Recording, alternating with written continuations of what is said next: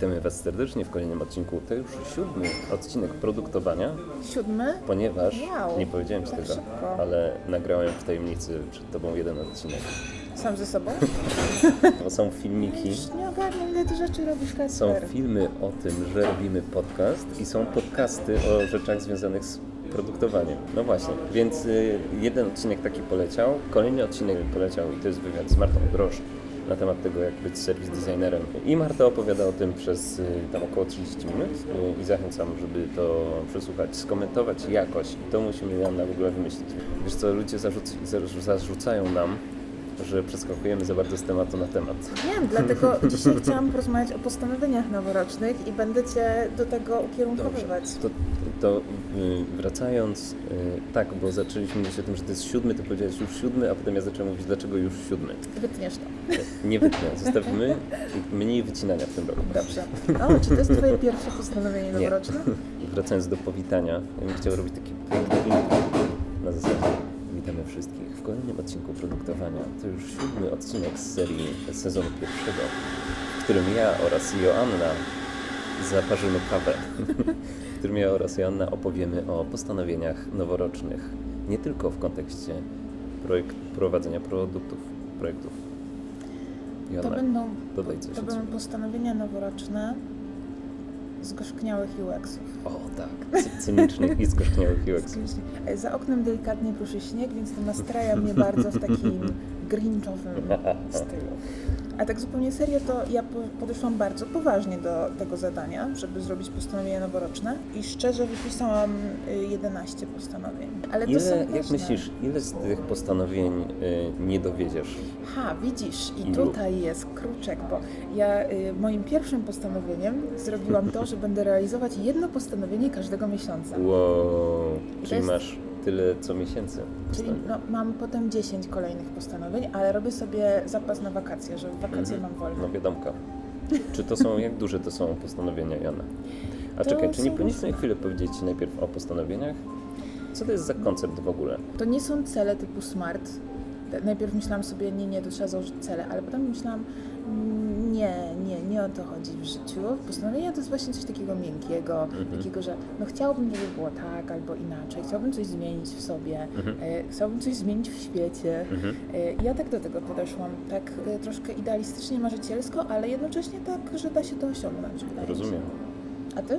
A ja, ja totalnie mm, nie znoszę rozmów o postanowieniach, i, y, ale wydaje mi się też, że świat przesiąknął takim komentarzem, że kiedy, nie wiem, tak jak byłem dzieckiem, to pamiętam, że to było takie o i postanowienia noworoczne, a teraz to jest takie o i niedotrzymywanie postanowień noworocznych.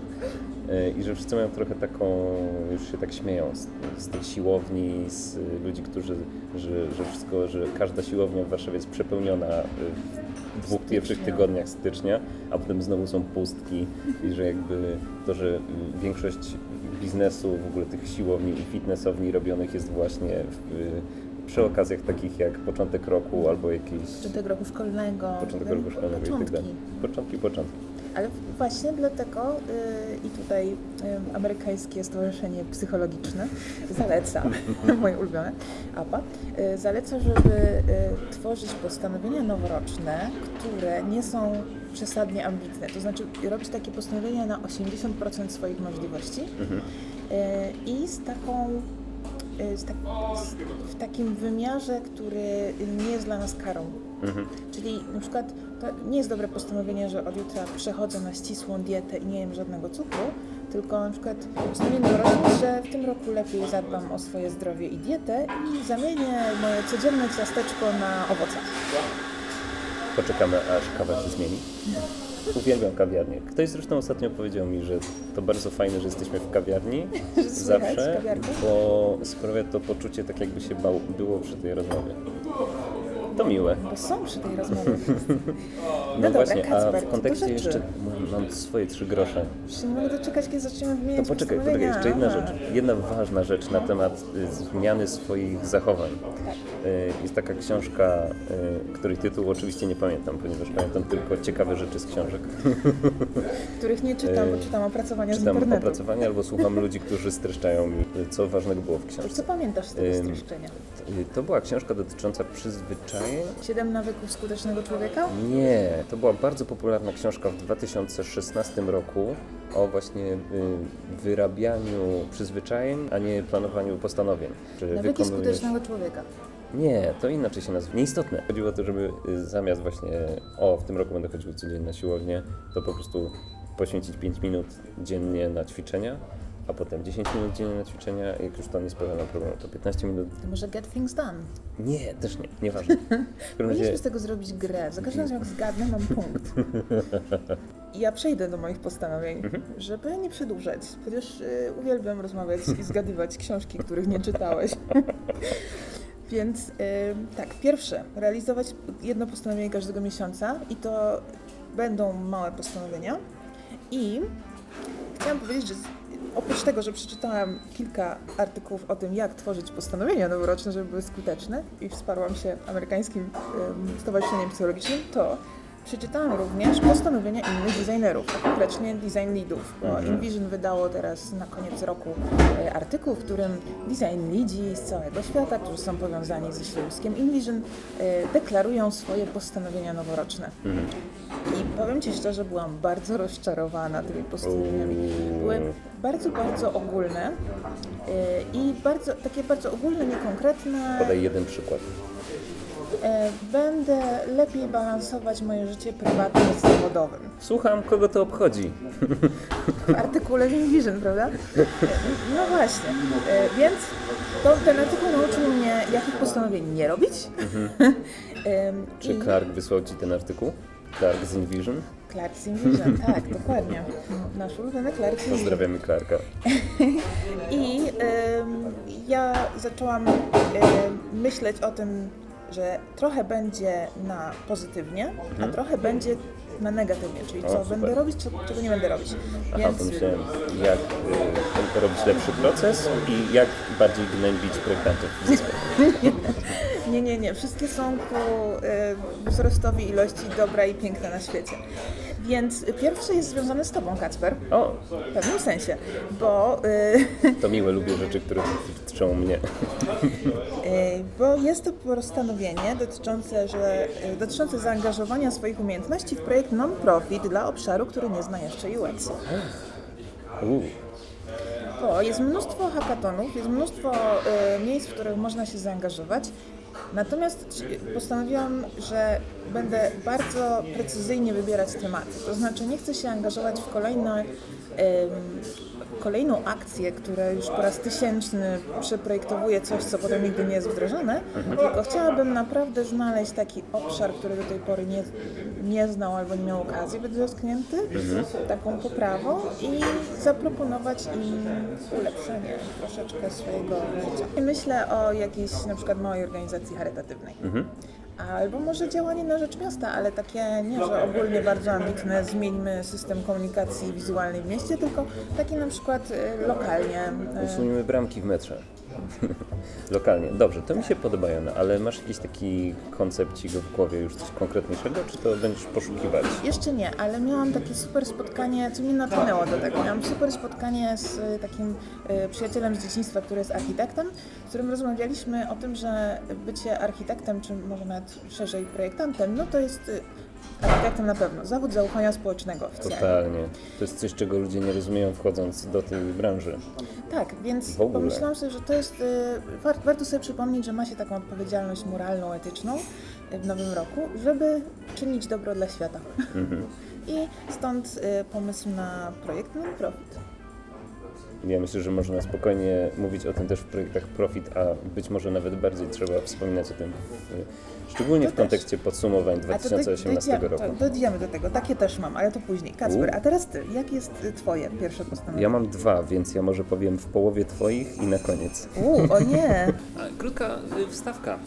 Y, Okazało się, że jednak dwie kreski na ikonce baterii to nie zawsze oznacza masz jeszcze ponad pół baterii. Oj, od razu dźwięk lepiej brzmi. A widzisz, to ja bym, to ja, ja się mogę zająć Instagramem, bo ja lubię Instagrama. A myślisz, że ma sens medium. Prowadzenie Instagrama produktowania? To może być fajne. nie? To może być fajne, no. To rób zdjęcia. Dobra, to ja sobie dopisuję do moich postanowień noworocznych Instagram dla produktowania. No właśnie, a ja tymczasem wytłumaczę, że musiałem przejść No, po różnych sklepach w celu znalezienia baterii. Okazuje się, że paluszki wychodzą z mody i większość sklepów po prostu ich nie zamawia, ponieważ się nie opłaca. Nie I opłaca. bardzo dobrze, bo trzeba y, takie baterie robić, które się, y, czerp- y, się je odnawia, żeby Mhm. nie były jednorazowe. Wolę ładować urządzenie niż bateria do A, patrz, urządzeń. a wyobraź sobie pudełko, które indukcyjnie ładuje wszystkie To urządzenia, było które się w nim super. Po znajdują. prostu wrzucasz, a Widzisz, potem jest wielki pożar. No dobrze, czyli kolejne postanowienie noworoczne, skonstruować pudełko z indukcyjnym podawaczem prądu. Tak. To się świetnie wpina w moje postanowienie, ponieważ No ja myślałem, przygotowywałem się do naszego spotkania i myślałem sobie, dobrze, to jakie, co, co w ogóle ciekawego jest w temacie postanowień? I doszedłem do wniosku, że jedynym sensownym postanowieniem moim może być ograniczenie liczby realizowanych pomysłów. Bardzo zależy mi na tym, żeby podcast y, był utrzymywany i żeby wyszedł i żeby coraz więcej ludzi trafiał do coraz większej grupy osób. Zależy mi na tym, żeby rozwijać się jako projektant y, i zależy mi na tym, żeby robić filmy. I to są takie trzy rzeczy, które chciałbym robić, a wszystkie inne pomysły, które napatoczą się przy okazji, będę po prostu ustawiał w kącie kolejkował jakoś albo coś takiego. Moim największym problemem jest liczba rzeczy, które mnie interesują, za które bezmyślnie, w sensie nie biorę się bezmyślnie, tylko bezmyślnie biorę się za realizowanie ich. Ehm, I to też Co? Less is more. Po raz kolejny. e, more is more, ale I can't do it all. No właśnie niestety, ale to jest, to jest bardzo dobry kierunek, y, żeby się schannelować, mówiąc pięknie po polsku, żeby się skanalizować, to nie brzmi już tak dobrze, y, i zrobić jedną rzecz do końca. Najlepiej zrobić jedną rzecz do końca, niż zacząć pięć Znaczy kończyć. bo jakby. To, co większość rzeczy, którymi się zajmuję, to są rzeczy ongoing. I jakby to wszystko dzieje się równolegle. To nie jest tak, że ja kończę rzeczy i one przestają istnieć w moim życiu, tylko po prostu dokładam sobie kolejne. Trzeba po prostu ograniczyć liczbę zainteresowań. Już znalazłem bardzo dużo ciekawych rzeczy, które chciałbym robić. Teraz po prostu muszę zagłosować na te, które wydają mi się najistotniejsze. Czy zastosujesz Affinity Diagram? Czemu nie? do tego. To jest dobra metoda. No dobra, no to a propos ograniczenia, to też postanowiłam nie przesadnie ambitnie, tylko realistycznie zrobić postanowienia, że zrealizuję przynajmniej jeden projekt poświęcony bezpośrednio dostępności.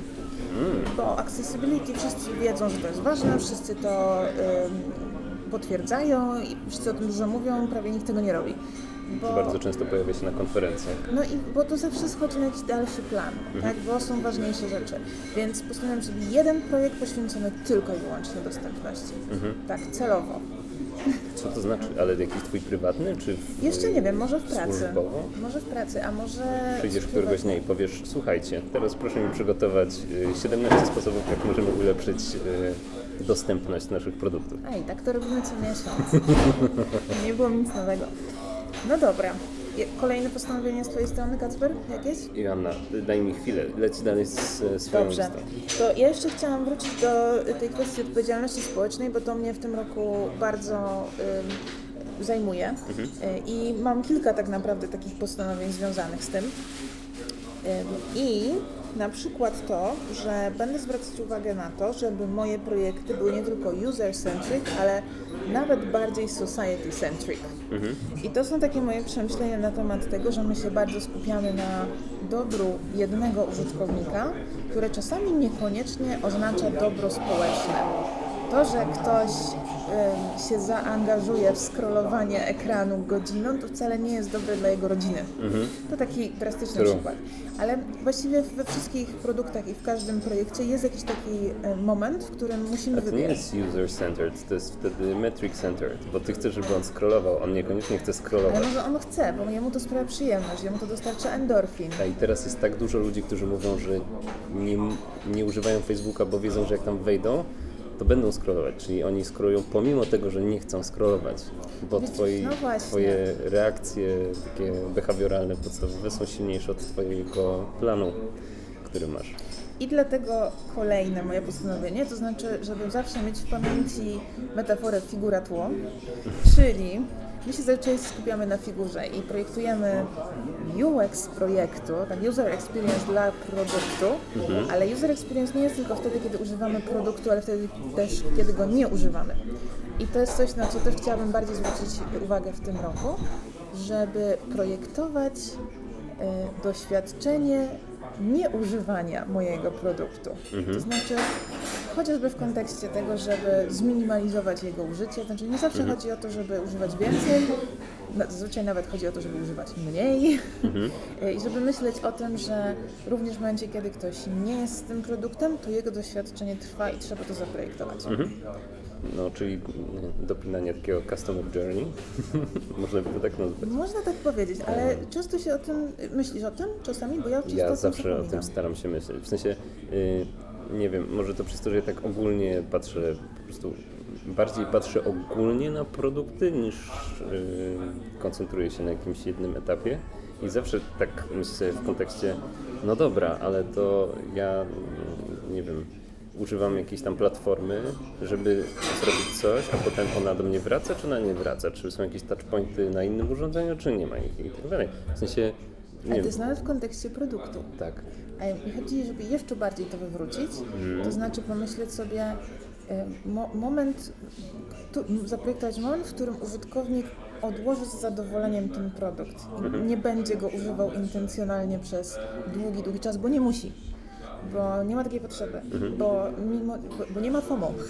Ale czekaj, to chodzi Bo o to, może się czuć bezpieczny w tym, że jeżeli będzie potrzebny ten produkt, to on sam się pojawi, a nie, że on musi o tym cały czas gdzieś z tyłu głowy myśleć, że ojej, a może go już potrzebuje i może powinien go znowu uruchomić. E, Okej. Czyli dać ludziom Ciężko złapać mi kontekst. Bo to jest, y, jak wszystko w UX-ie, to jest, to zależy od produktu. Pro- Powinniśmy porozmawiać na przykładzie, ale to widzisz może następnym razem. To ja postaram się wybierać dokładnie przykłady, skonkretyzować, o co mi chodzi. No dobra. W kontekście ludzkich zachowań to jest e, moja prywatna przywara i postanowiłam o tym powiedzieć wszystkim i podzielić się z tym, bo tak zaleca amerykańskie e, Stowarzyszenie Psychologiczne, żeby dzielić się swoimi postanowieniami i swoimi błędami, żeby ich nie popełniać więcej. Więc będę pamiętać, że o ludziach nie można myśleć jak o produktach. To znaczy, że zachowań ludzkich nie da się zmienić w dwa- dwutygodniowym sprincie. Bo ludzie są skomplikowani. To prawda. E, A niestety ja mam tendencję do e, upraszczania ludzi. To znaczy mam nadzieję, że jak im się poda jakiś input, to oni zrobią jakoś. Albo że to trwale zmieni ich nawyki, albo że jak ja im pozwolę być lepszymi, to oni będą chcieli być lepszymi. No więc nie wiem, czy ty też tak masz, ale ja będę uważać, żeby tak nie myśleć, bo ludzie się nie zmieniają w sprintach. Ja, ja zakładam, że ludzie to jest taka puszka chaotycznych, y, przypadkowych akcji. W sensie, naprawdę tak myślę. W sensie możesz spodziewać się po człowieku jakichś standardowych zachowań, ale nie wiem, niech się nie wyśpi, niech coś mu się przytrafi w drodze do pracy, niech coś totalnie odwraca to zupełnie jego spojrzenie na to, jak wygląda cały dzień. W sensie z jego perspektywy, więc być może uprzejma osoba, która zazwyczaj słucha i podąża, nagle zamieni się w krytykującego ym, kłębka nerwów. Tak, to często obserwowałeś na moim przykładzie, wiem. Ale jeszcze muszę małą złośliwostkę tutaj wtrącić. Ostatnio y, dowiodłam sama sobie, że ja wyszłam z Krakowa i Kraków chyba już wyszedł ze mnie. O nie. To tak jak to y, Olga mi cały czas epoki. powstawia, bo słuchałam pewnego wywiadu y, doktoranta filozofii z UJ-u w rozmowie z projektantem UX-u, który miał wytłumaczyć, czym jest user experience. Czy ty No. wiesz, o jakim ja mówię? Nie. Bardzo niszowy, ale jakby pojawił mi się na wallu przez znajomych. I oni mówili o użytkowniku jako intencjonalnym podmiocie w sytuacji relacyjnej. I tego typu określenia. I sobie zdałam sprawę, że ja też kiedyś tak mówiłam i myślałam. To był totalnie naturalny język dla mnie, ale on jest zupełnie niezrozumiały dla ludzkości. E, I to w kontekście zmiany ludzkich zachowań w sprintach, y, zmiana jest możliwa, patrząc po sobie. może nie w dwa tygodnie, może nawet nie w dwa lata, może zajęło mi to cztery lata, żeby się wybrać z takich akademickich naleciałości, ale y, wierzę w to, że można się zmienić i że postanowienia mają sens w takim razie. Y, Zmiana wynika wyłącznie Z traumy. Z traumy. Tak, traumatyczne przeżycia pomagają się ludziom zmieniać z dnia na dzień. Joanna, To może prawda. powinnaś wprowadzić więcej traumy, jeżeli chcesz, żeby ktoś zmienił swoje przyzwyczajenia. Się teraz o tym pomyślałam, my tak walczymy z tymi naszymi użytkownikami, żeby im zrobić dobrze, a ich trzeba wprowadzić w traumę i oni wtedy sami się zmienią. Tak, To możemy symulować pomysł. na przykład utratę bazy danych albo coś takiego i oni wtedy, okej, musimy to już nie będę, nie będę eksportował plików PIX. I Właśnie. No to jest jakiś trop. To jest trochę straszliwy trop, ale dobrze, przemyślę to. A w kontekście, widzisz, i w kontekście, bo to teraz pasuje, moje kolejne postanowienie, że nie będę się wdawać w bezowocne dyskusje o UX-ie oparte tylko na opiniach. Słucham? To nie jest wykonalne. Takie mam postanowienie w tym roku. Y, I jeżeli, się wda, jeżeli będę się wdawać w dyskusję, to przede wszystkim w oparciu o artykuły i dowody i ilościowe, i nawet nie muszą być ilościowe, ale jakieś badania. Y, I nie rozmawiam z ludźmi, którzy, znaczy rozmawiam, ale nie będę się emocjonować Jak będziesz odpowiadać na zaczepki? Na przykład ja przyjdę i powiem, Joanna, y, user-centered design to nie istnieje. Tak naprawdę nie wiemy, kto używa naszych produktów. Być może masz rację, Kacper, masz na to jakieś dowody? Trzeba być otwartym, ale e, nie ma sensu. Zauważyłam, że prowadzę dużo dyskusji opartych na opiniach. Znaczy, ja się zawsze staram przeciwstawiać właśnie jakimiś badaniami albo podkładać to jakimiś e, doświadczeniami Słusznie, słusznie. z szerszego grona. Natomiast e, często spotykam ścianę i niepotrzebnie się wtedy denerwuję, a teraz w moim błogosławionym stanie nie mogę się denerwować, więc w przyszłym roku nie będę się wdawać w takie dyskusje. W tym roku. Czy dajesz sobie jeszcze roku, mój 2019 Boże. jaki taki bufor? To już jest ten rok, tak, w tym roku, nie będę. Dobra, i na kontynuacji tego jakby od, troszkę się odstresowania i uwolnienia emocji, obniżenia emocji związanych z branżą, nie będę wciskać rozwiązań UX-owych organizacjom, które nie są na to gotowe. To jest bardzo poważne moje przemyślenie. Co ty o tym sądzisz, Kacper? Uważam, że to jest fantastyczne postanowienie. Uważam, że mniej powinno się zmuszać ludzi do myślenia y, w taki sposób, jak my myślimy. Myślę, że albo ludzie powinni przychodzić do nas, albo powinni być ciekawi przynajmniej, bo wymuszanie zmiany na organizacjach nie ma najmniejszego sensu. To jest męka, droga przez mękę. Trzeba po prostu zaakceptować, że pewne rzeczy trwają i pewne rzeczy mają swój ciężar czasowy zmiany. E, więc ja niby powtarzam to co roku, ale teraz to już jakby doszłam do takiego punktu granicznego. Nie wiem, może ten progesteron mnie tak e, usposabia, że e, warto wytłumaczyć, warto pokazać zyski, warto porozmawiać merytorycznie, ale jeżeli ta druga strona, partner, nie jest całkowicie zdecydowana i zabiega i jakby rozumie, że to oni chcą, a nie, że chcą, żebyście nam, to nie ma sensu wchodzić w tą relację, Tak bo to jest. jest szkodliwe dla dwóch stron. Tak I jest. obserwowaliśmy to tyle razy, że chyba już czas się nauczyć. Czas się nauczyć, najwyższy czas. No dobra. Ym, a s- bardziej konkretnie, to y, postanowiłam wdrożyć w tym roku techniki analizy predykcyjnej do przynajmniej jednego obszaru UX-u. Wytłumacz. Ja od paru lat jestem zafascynowana y, analizą predykcyjną, czyli Mhm. y, coś, co w branży można spotkać pod hasłem PA, czyli Predictive Analysis. Mhm. Y, I bardzo wspieram takie zarządzanie UX-em, które jest kierowane danymi.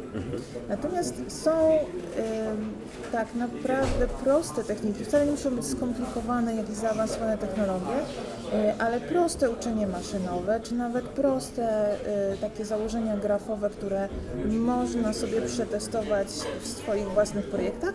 No i Eric Siegel mnie zainspirował y, do tego, żeby, y, zawsze się bałam to robić na małą skalę, że to tak naprawdę przyniesie y, więcej szkody niż pożytku, bo dane są niedokładne i tak dalej, ale Eric Siegel zainspirował mnie swoją książką do tego, żeby spróbować na małą skalę, mimo wszystko, bez dużych nakładów od razu deweloperskich, ale z- na swoje możliwości. I zachęcam wszystkich, żeby się zapoznali z Predictive Analysis y, i Jak pracami myślisz, Erika ile osób wie, o co Ci chodzi? Myślę, że bardzo mało, dlatego zachęcam, żeby poszukać sobie Eric Siegel Okej. i analizę predykcyjną. Dobra. Jeżeli ktoś miał styczność e, z uczeniem maszynowym kiedykolwiek, machine learning, e, albo tak naprawdę każdy z nas miał do czynienia z analizą predykcyjną, tylko o tym nie wie, ale jako ym, powiedziałabym obiekt, a nie może aktor. E, Więc Ja kompletnie nie natknąłem się nigdy na ten, nie czytałem nic związanego z, ani nawet nie słuchałem nikogo, kto by tłumaczył, że czytał coś na ten temat, więc O widzisz, a to może to jest w To ogóle tam temat na skłębię. któryś z naszych e, podcastów, żeby, y, żebym mamy ci- już ich żebym Ci 17. podesłała jakiś materiał i porozmawiamy o tym, bo to jest super. fascynujące. To jest na przykład e, analizą predykcyjną się decyduje o tym, jakie reklamy są wyświetlane w internecie dla użytkownika. Ale dużo więcej rzeczy też, kto dostanie kredyt, kto go nie dostanie, jaką będziesz miał stawkę ubezpieczenia, jakiej nie będziesz Ale miał. to jest jakiś zestaw kwestionariuszy, czy to... Nie, to jest ogólnie technika uczenia, y, znaczy wspomagania podejmowania decyzji za pomocą danych, czyli karmisz maszynę danymi i ona ci pokazuje zależności. Tak mówiąc Ale bardzo to znaczy bierzesz sobie y, wszystkich ludzi, którzy wzięli kredyty i sprawdzasz płacę, w sensie bierzesz po prostu dane, wrzucasz do maszyny i maszyna ci mówi, jeżeli człowiek ma tyle lat i tyle zarabia miesięcznie, to jest taka szansa, że przestanie płacić kredyt po Ustawia- 10 latach. Tak, ustawia tak zwany scoring. Okej, czyli jesteśmy totalnie niewolnikami, algo, w sensie ludzie biorący kredyty są totalnie na panewce. Nie, Ale czym się różni analiza statystyczna od analizy predykcyjnej? Ojej, zaczynamy wchodzić głęboko, bo statystyczna mówi o grupie statystycznej, jakby o grupie Mhm. ludzi. Analiza predykcyjna odnosi, może się odnosić do konkretnych jednostek i ich dość szczegółowych sytuacji. jakiejś określonej demografii w każdym razie. Tak, no jest bardziej y, dokładna, tak powiedzmy. Spoko. No to w, Bardzo w ciekawe, kontekście wszystkich problemów z y, otwartością danych dotyczących nas, y, które Facebook udostępnia na przykład, no O, to jak najbardziej, tak. I dlaczego te dane mają wartość? w dlaczego ogóle? to Dlaczego jest one kosztują pieniądze? te dane udostępniać. Nawet y, ostatnio się spotkałam z takim y, powiedzeniem, ale nie wiem y, na ile to jest takie hasło, na ile to jest prawdziwe, że dane o transakcjach bankowych są warte więcej niż same transakcje dla prowajderów tych transakcji. Tak. Y, że oni więcej zarabiają na samej informacji niż na prowizji z tego z, te, z tej transakcji kartą na przykład. No, ale, y, I myślę sobie, że projektanci UX być może za mało mówią o tym temacie, być może nawet y, są częścią tych procesów, stosują je nieświadomie, y, czy tam y, prosząc o analityki swoich analityków biznesowych, którzy dostarczają im różne statystyki i przewidywania, to pośrednio korzystają z tych narzędzi, natomiast mają, y, mam wrażenie, dość niską świadomość mechanizmów, które tym rządzą. Warto się z tym zapoznać, to w ogóle nie jest trudne Spoko. w tym roku. No dobra, i zostały mi dwa ostatnie. To znaczy kolejne dwa, które dotyczą zupełnie bardzo Ciebie, Kacper. O, Tak, po pierwsze to, że będę się więcej udzielać na rzecz UX community, tylko napisałam sobie, że nie w social mediach. okej. To znaczy, yy, myślę, Ja będę za tobą chodził. ty będziesz chodził i robił social media. E, oprócz tego Instagrama, który mamy założyć, tak. Ale zupełnie serio chodzi o to, że e, czuję, że miałam jakiś taki okres, jak to się mówi na psychologii rosyjskiej zimy. To znaczy odsunęłam się bardzo i, i tak zdystansowałam od środowiska UX-owego, e, bo miałam jakiś taki przesyt, byłam zajęta swoimi sprawami i tak dalej.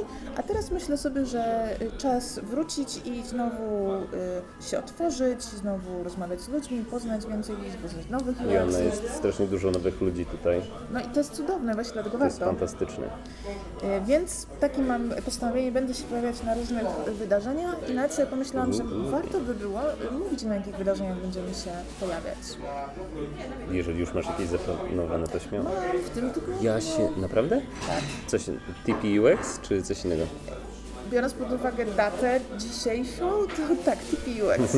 A tydzień wcześniej jeszcze chciałam iść na, na zupę UX-ową, którą będzie robiła Abela Plocha na Wydziale Grafiki. Tak, to ja też się tym zainteresowałem.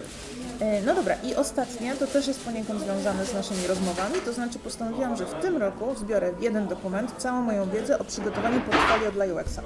I to jest super, bo to jest coś, co y, to jest temat, z którym ja y, postanowiłem, że będę się też mierzył w tym roku.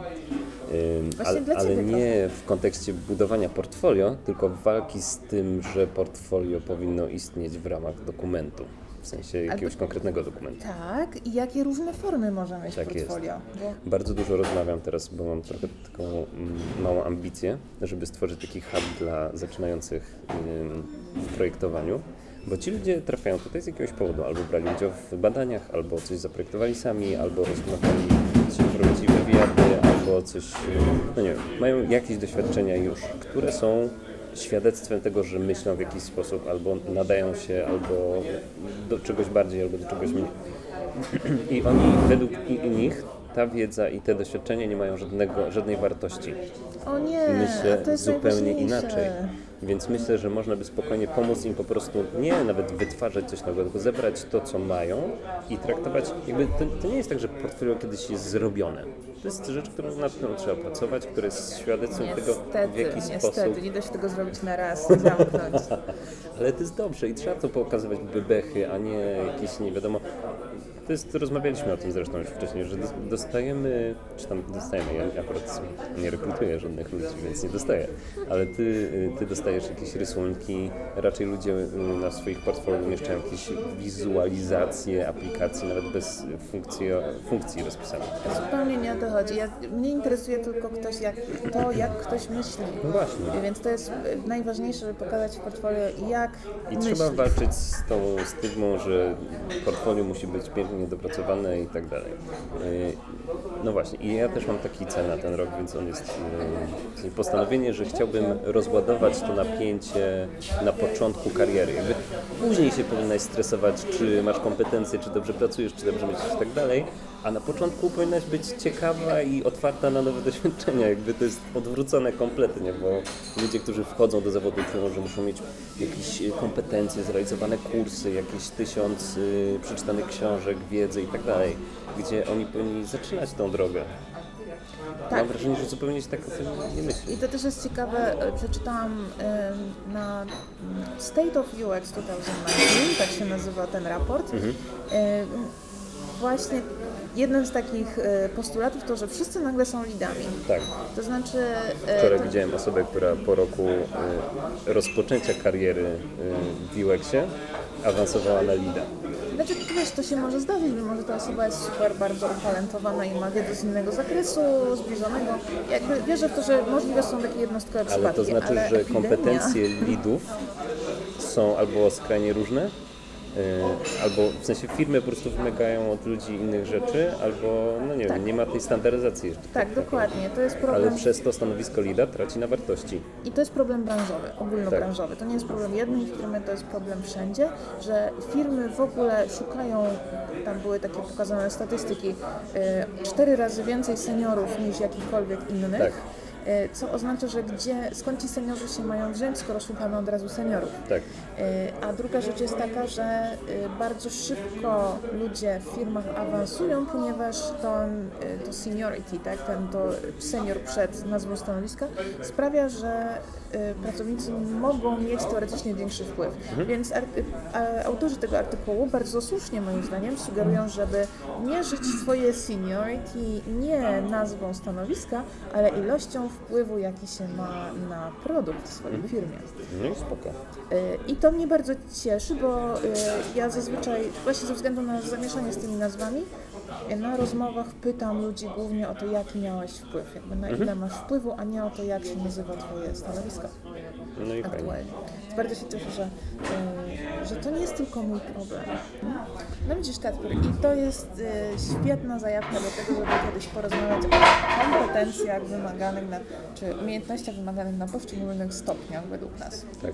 Joanna, ich potrzeba, żeby jakoś zbudować w ogóle plan tego kontentu, który chcemy dostarczać, żeby tematy były spójniejsze w tym roku, y, żeby na koniec, mam wrażenie, powinniśmy dostarczać jakiś, wiesz, closure pod tytułem, ok, to to mamy omówione jakąś małą część danego tematu, plus może jakieś rzeczywiście odnośniki, linki, art- artykuły, tak jak mówisz, warto by się wspierać takim twardą wiedzą, albo przynajmniej jakąś miękką wiedzą, ale spisaną gdzieś w internecie. Y, dobrze. więc, więc to jest y, coś, co ja bym chciał na pewno wprowadzić w tym roku, żeby y, trochę ładne budować strukturę tego podcastu. Dobrze. Y, Na pewno potrzebujemy mega fajne intro. Nie Bo potrzebujemy. To jest najważniejsze. Jakby, okej. MVP ma- mamy już za sobą, mam wrażenie. Y, ch- Chciałbym powoli ten podcast wprowadzać w taką sferę. A propos y, No. MVP, y, ja byłam bardzo zaskoczona y, ilością odzewu do nas. Dużo osób, które pisało do mnie na temat Mhm. tego podcastu i dawało bardzo fajny feedback, bardzo taki rzetelny. Mhm. Dużo się z niego wyciągnęłam wniosków, więc chciałam podziękować tym wszystkim osobom, które pisały. Tak, mnie. to bardzo miłe. też. Do mnie też nawet personalnie się niektórzy odzywali w rzeczywistości. To fantastyczne, piszcie do nas więcej i mówcie czego chcecie, y, a my będziemy z Kacperem się starali y, ulepszać. ulepszać. I będziemy wchodzić też na jakieś inne platformy. Może Instagram to jest miejsce do prowadzenia dyskusji, ponieważ podcasty nie umożliwiają nam, wiesz, komentowania i odpowiadania na komentarze. A to jest najważniejsza rzecz, jaką trzeba robić, w sensie ta dyskusja. Ona jest super ważna. Gdzieś wynikiem każdego tego odcinka powinna być jakaś taka porcja, No dobrze, no porcja komentarzy i odpowiedzi. ja traktuję moje y, 10 postanowień, łącznie z 10 pierwszym... przykazań. Dzie, tak, 10, łącznie z pierwszym, że będę jedno każdego miesiąca realizować, troszeczkę jako wytyczne tematów, bo będę się starała co miesiąc powiedzieć, co mi się udało zrealizować w tym miesiącu z moich postanowień. Dobrze.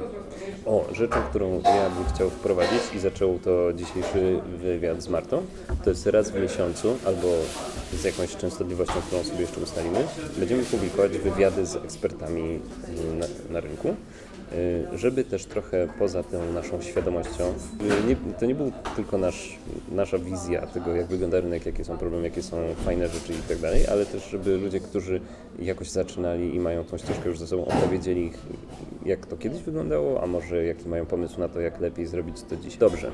Y, Joanna, czy podoba Ci się to miejsce? Zakończmy tym. To miejsce jest bardzo sympatyczne, tylko y, musisz sprawdzić, czy nie jest zbyt głośne. Zobaczę. Natomiast ja mam cały czas wrażenie, ponieważ dzisiaj rano wyruszając z żerania zainspirowałem się tym industrialnym klimatem powstającej yy, okolicy, że produktowanie jest bliżej chyba jednak takich rzeczy właśnie jak niedokończony produkt albo coś bez obudowy. Yy, w kontekście rozbudowywania marki produktowania myślę, że powinniśmy być bliżej takich klimatów właśnie przestrzeni fabryczno, jakiś taki. Czy masz w głowie jakąś kawiarnię, która odzwierciedla ten klimat? Przykład na Żoliborzu. jest taka kawiarnia, Tęcza.